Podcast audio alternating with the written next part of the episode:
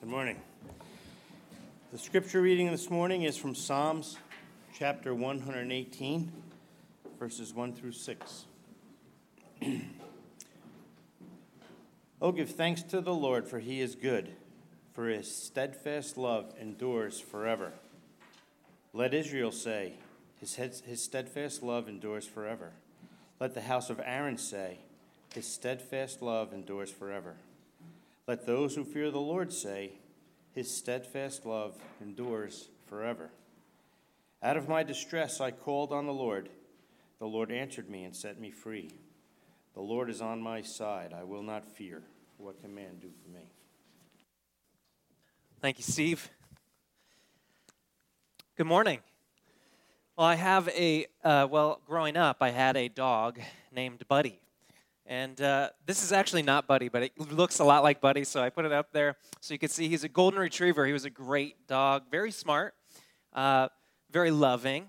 And actually, what I found is um, he sometimes seemed to have ulterior motives, at least it seemed to me, for his love. But he was the kind of dog, if you were standing there, you have your hands to your side, he would walk up and he would take his nose and he'd hit your hand up and he'd walk under it and then he would just stop so that your hand was resting on his back. And then he would wait. And if you didn't pet him fast enough, you'd turn around and be like, Why are you not petting me? and so he's, he loved to be pet.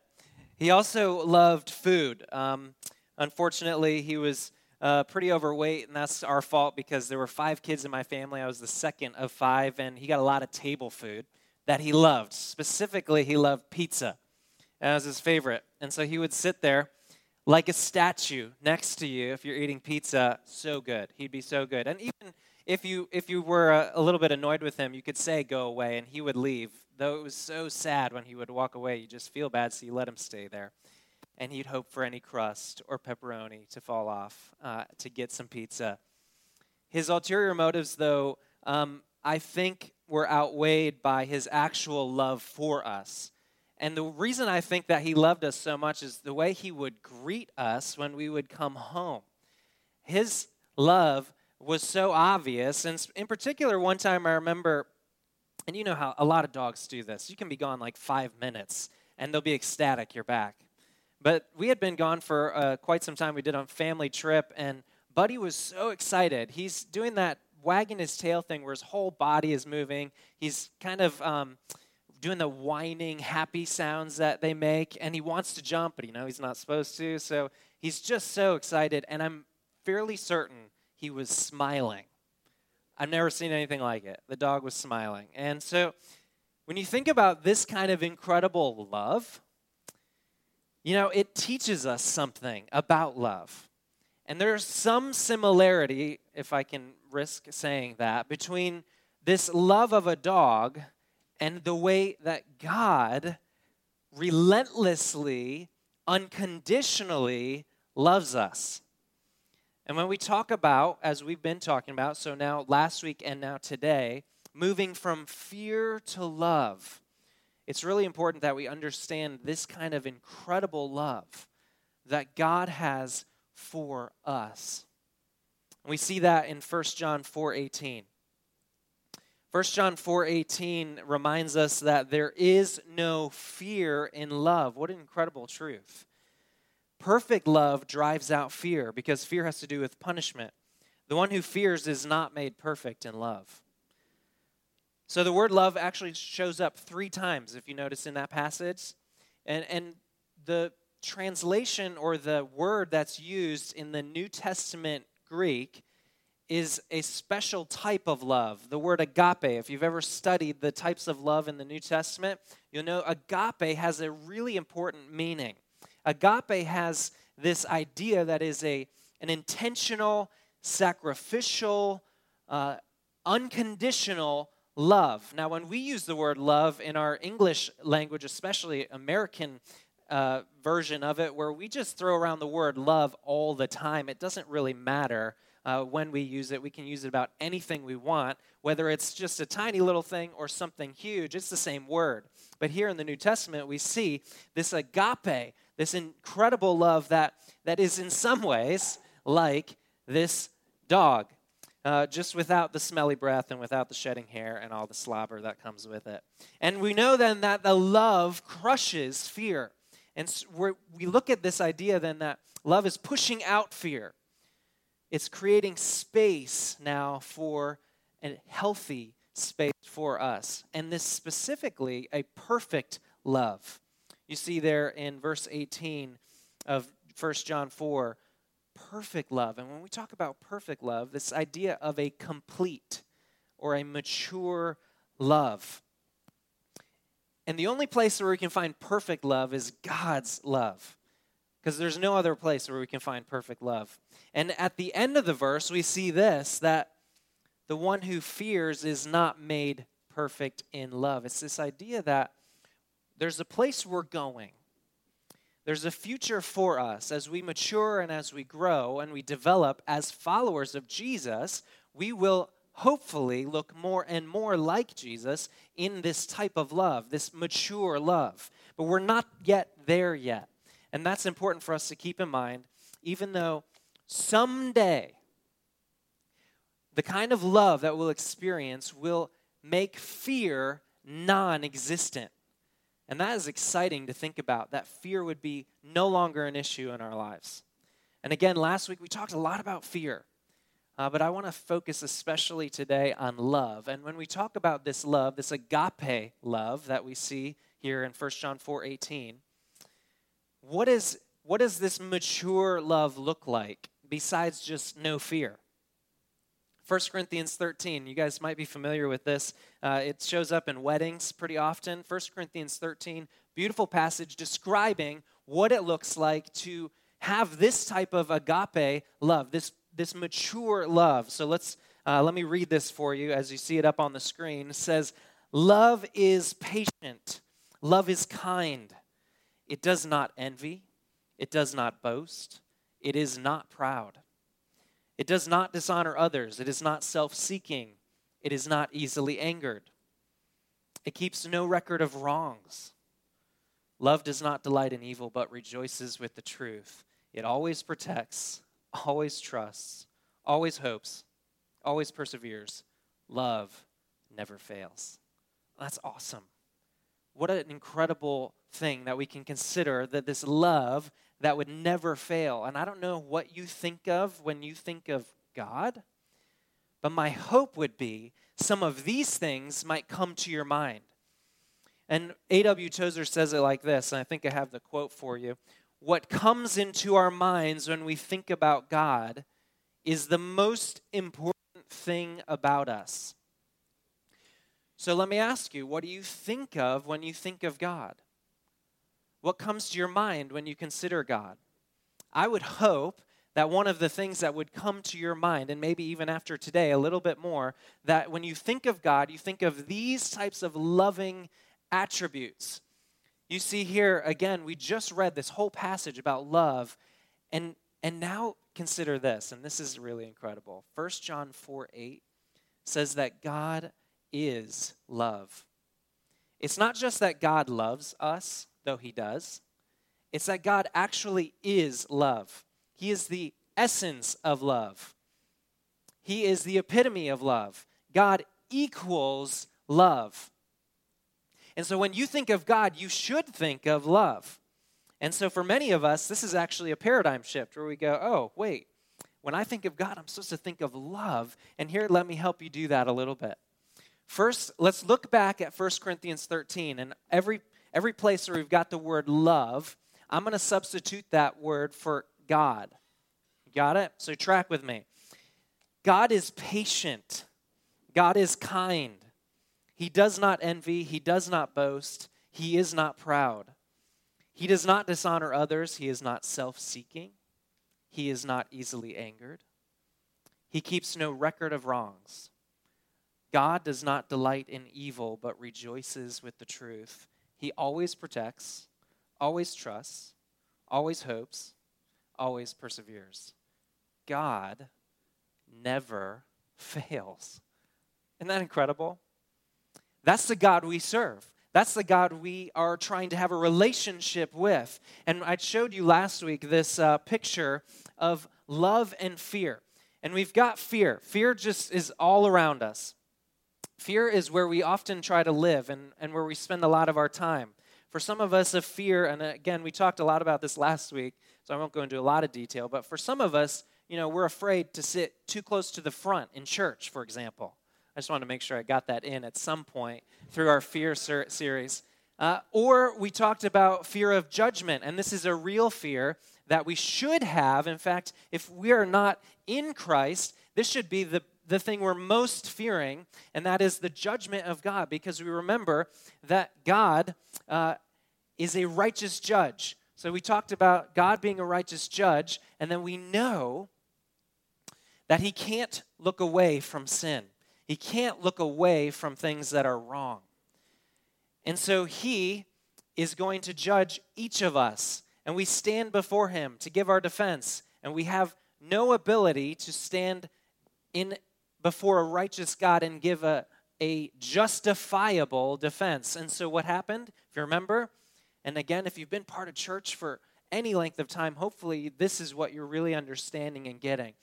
Jesus came.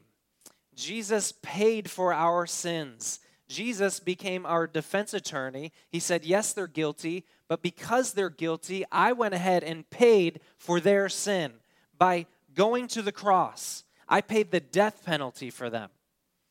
And that's how much Jesus loves us. And this love that can take all these fears when we move into the love of Christ, now we no longer have to be fearful. We can we can live a life of peace and joy because love is stronger than any fear. It dispels it, fear cannot get in. And then we, again, talking about this idea that God is love, we can switch this word to God. What we're doing is we're moving from fear into the very presence of God. We get to be with Him. And what a beautiful and powerful thing when we consider again that God is love and God is pushing out this fear. And one more verse that I think is helpful. You can't do this with every verse, but again, to, to drive the point home, I want to look at 1 John 4 18. And I want to substitute the word love for God. So there is no fear in God. But God drives out fear because fear has to do with punishment. The one who fears is not made perfect in God. Love crushes fear. In fact, it's God that's crushing fear.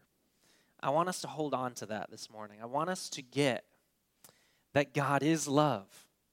That when we think of God, we think of this, this incredible love. And I hope for you that is a step towards understanding a little bit more of who God is this morning.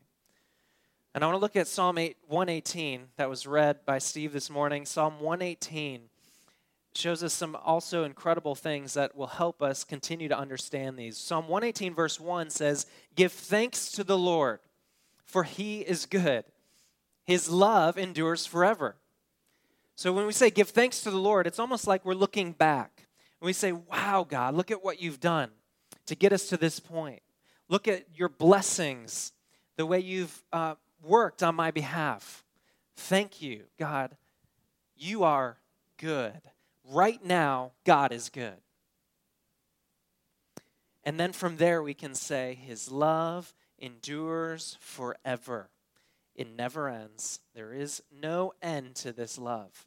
And we go past, present, future. And what an incredible statement to make. Give thanks to the Lord, for He is good.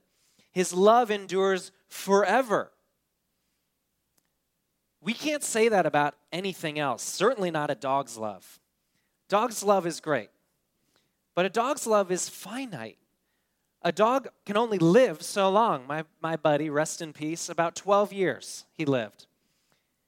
Because his life, once he's gone, he can no longer love us the way he's wanted to love us. And God, then, being so powerful, is able to love forever. And we think about also like a wedding a wedding day where we've got it's one of the most romantic and in some cases the most powerful uh, commitments of love made before people and before god we're saying i'm going to love you no matter what whether we're sick or healthy or rich or poor except for until death do us part. There is a limit to our ability to love.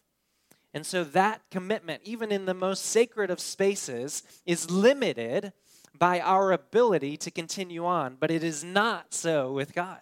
God is this ability to love forever, and that is what's so incredible. And when we look at this word love specifically here, now this is the Old Testament, and so we see this word is it means um, steadfast love. It's a loving kindness. It also can mean mercy, which is really good in light of this idea of this fear of judgment.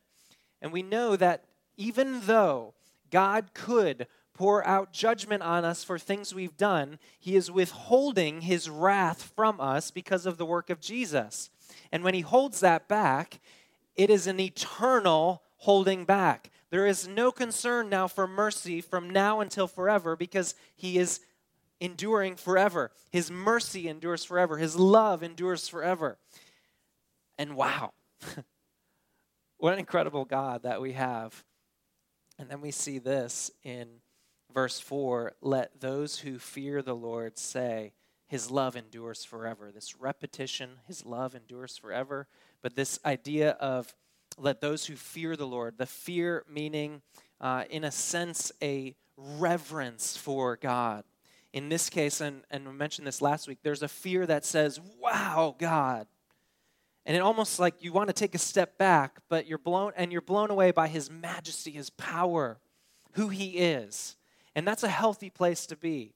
And if you've never been in that point with your uh, understanding of God, we need to consider how incredible this God is. We might not understand how really powerful He is, how awesome He is. And when we stand there, then something can happen. When we understand how incredible God is, we can say, Lord, I do want to surrender to you. And when we put our faith and trust in Jesus, something can change in that understanding. Not that that goes away, but now all of a sudden, something can happen in us where we start to be able to have a familiar, maybe familial type of relationship with God as our Father. And we want to, even though it's almost scary, we want to get close to this God. And He wants to be close to us. So let those who fear the Lord say, His love endures forever. And verse 5 When hard pressed, I cried to the Lord.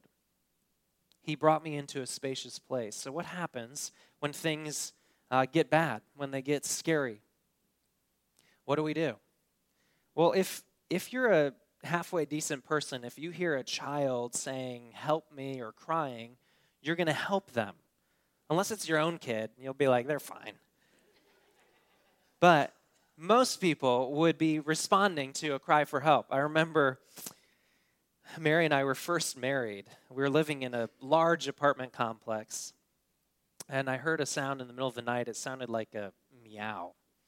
And we don't have we didn't have pets in the apartment, so that was odd, but it was in downtown Chicago, so you hear sorts of all sorts of crazy things.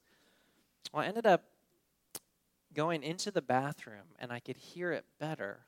And I realized it was not a cat. It was a what sounded like a person's voice saying help over and over. And my adrenaline like shot through the roof. This is the beginning of a horror film, I think. And I so run in, tell Mary I'm going to go check it out. So I run out into the hall. Uh, I can't hear it out there, which is odd. So I run upstairs. I Still can't hear it. Run back down and then down below our apartment, and I can hear the sound of a constant quiet help. Help. It's the apartment right below ours. So I do the logical thing I knock. I knock on the door. Silence. They stop. And it starts again. Help. So I do the next logical thing. I check the doorknob. It's open. I push it open. I walk in. Find a sweet older woman who had fallen and she had hit her head. She was having having trouble getting up, and she was bleeding. And thankfully, uh, we were able to get an ambulance there. The paramedics were able to take care of her. Everything was okay. But what would I have, what kind of a person would I have been to hearing that help, go and bury my head in my pillow and try to go back to sleep? When we think about the way that a person responds to those who cry for help, you compare that to a God who is love, you better believe that if something serious is going on, that when we're crying out for help, that God is tuned into you, that God knows what's going on. Sometimes when we feel hard pressed, we feel tight, we're in a tough spot, we cry out to the Lord. That's the right thing to do. And sometimes He takes us and He puts us into an open space, a good place, a safe place. And I, I'm sure for anyone who's walked with the Lord for any length of time, you could, you could recount the ways that God has intervened in your life in some ways miraculous. It's miraculous that we're here this morning. The love of God has done that. But sometimes it's not. Sometimes it, it feels like we're pressed in and it's only getting harder and worse as we cry out. And I can't go all the way down this road today, but I want to make, make sure you're aware. And of course, if you think about this for uh, any time, you know this is a difficult challenge. We have a God who we're saying is all powerful, who we're saying is all loving, and yet sometimes the way he responds doesn't feel like he's intervening in the way we would expect him to. Why would God allow suffering and pain? And it's important to think through that. And we won't be able to have a full discussion on that, but don't ever for a second think that because you're in a place of pain or hurt, or maybe you're fearing what might come, especially in context of what we're discussing, discussing today, don't think for a second that God loves you any less. You have to know that God loves you no matter where you're at, no matter what's going on, no matter how tight it feels, no matter how much pain you think is coming your way or is already being experienced, God loves you. And the psalmist says something really incredible in verse 6. It says, The Lord is with me. I will not be afraid. And not only does God love us, He has guaranteed that He will be with us no matter what happens. He has made that promise to us as His children.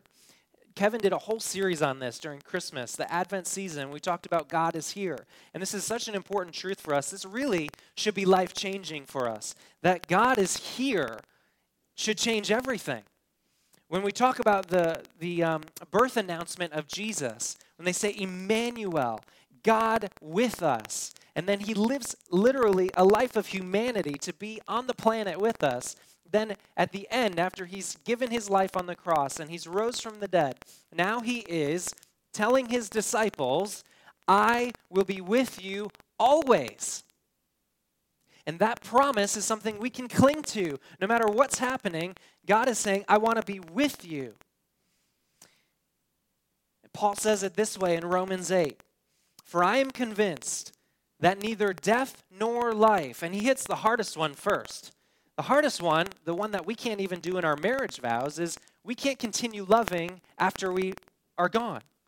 So he says, I'm convinced that neither death nor life, neither angels nor demons, neither the present nor the future, nor any powers, neither height nor depth, nor anything else in all creation will be able to separate us from the love of God that is in Christ Jesus our Lord. What an incredible truth.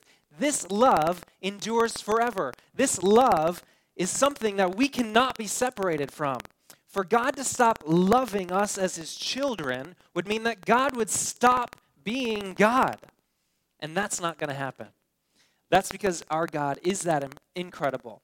Again, verse 6 The Lord is with me. I will not be afraid. If God is with us, then what, what is scary anymore? If if we are with God, then we have nothing to fear. So we remember in six words seek God, find love, crush fear. When I talk about seeking God, I would say this I would say it's not like hide and seek. It's not like uh, we have to go looking for God as if He's gone somewhere. God is with us. In fact, when we trust in Jesus, He gives us the Holy Spirit to come and dwell with us. So God is right with us no matter where we go. He's there. It's like our shadow. You just have to sometimes turn around literally to see it. And God is there. So we seek God and then we find love and it's it's an incredible love. It's a love that's patient and kind. It's a love that is eternal. There is nothing that can break this love and it will continue forever. And then what happens naturally fear is crushed.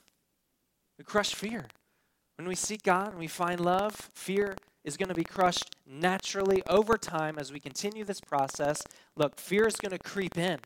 It's going to scare us. Things are going to come and that we don't expect or that, that we feel like we can't handle. And so, what do we do? We turn, we seek God, we find this incredible love, and we crush fear. You know, it's interesting. For some reason, even if we believe that God is love, we still freak out a lot. And I had, you know, my dog buddy. The thing that would always get him was thunderstorms and fireworks. And he would flip out. And he you couldn't put him alone. Like if you put him in a room, he would be trying to tear out, like dig at the door. He'd scratch it, bite it, chew on it just to try to get out to be safe. And it was the one time our 80 pound golden retriever would try to climb up into your lap because he knew where he wanted to be. He knew where he felt safe. And I don't know how you handle fear or what you do when things are going a little crazy. But I would hope, like Buddy, you would seek God that you would understand that this love that is eternal is able to cast out the fear. And you crawl up in his lap, you get close to him, you find love, and you crush fear. Let's pray. God, we're so overwhelmed when we think about this incredible love, this agape love, sacrificial, intentional, unconditional love that you have poured out on us. And God, I pray this morning that we would, as a church body, for all that are listening, Lord, that we would receive this love in a new understanding, in a new way, that we would believe this a little bit more today. And so, God, we cling to you. We say we need your help. No matter what's going on, Lord, we want to believe that you are good, that you are caring for us, that you are with us in every circumstance. And so, God, we turn to you and we, we seek you. And God, we thank you for all that you've done and all that you will do. And we pray this in the name of Jesus. Amen.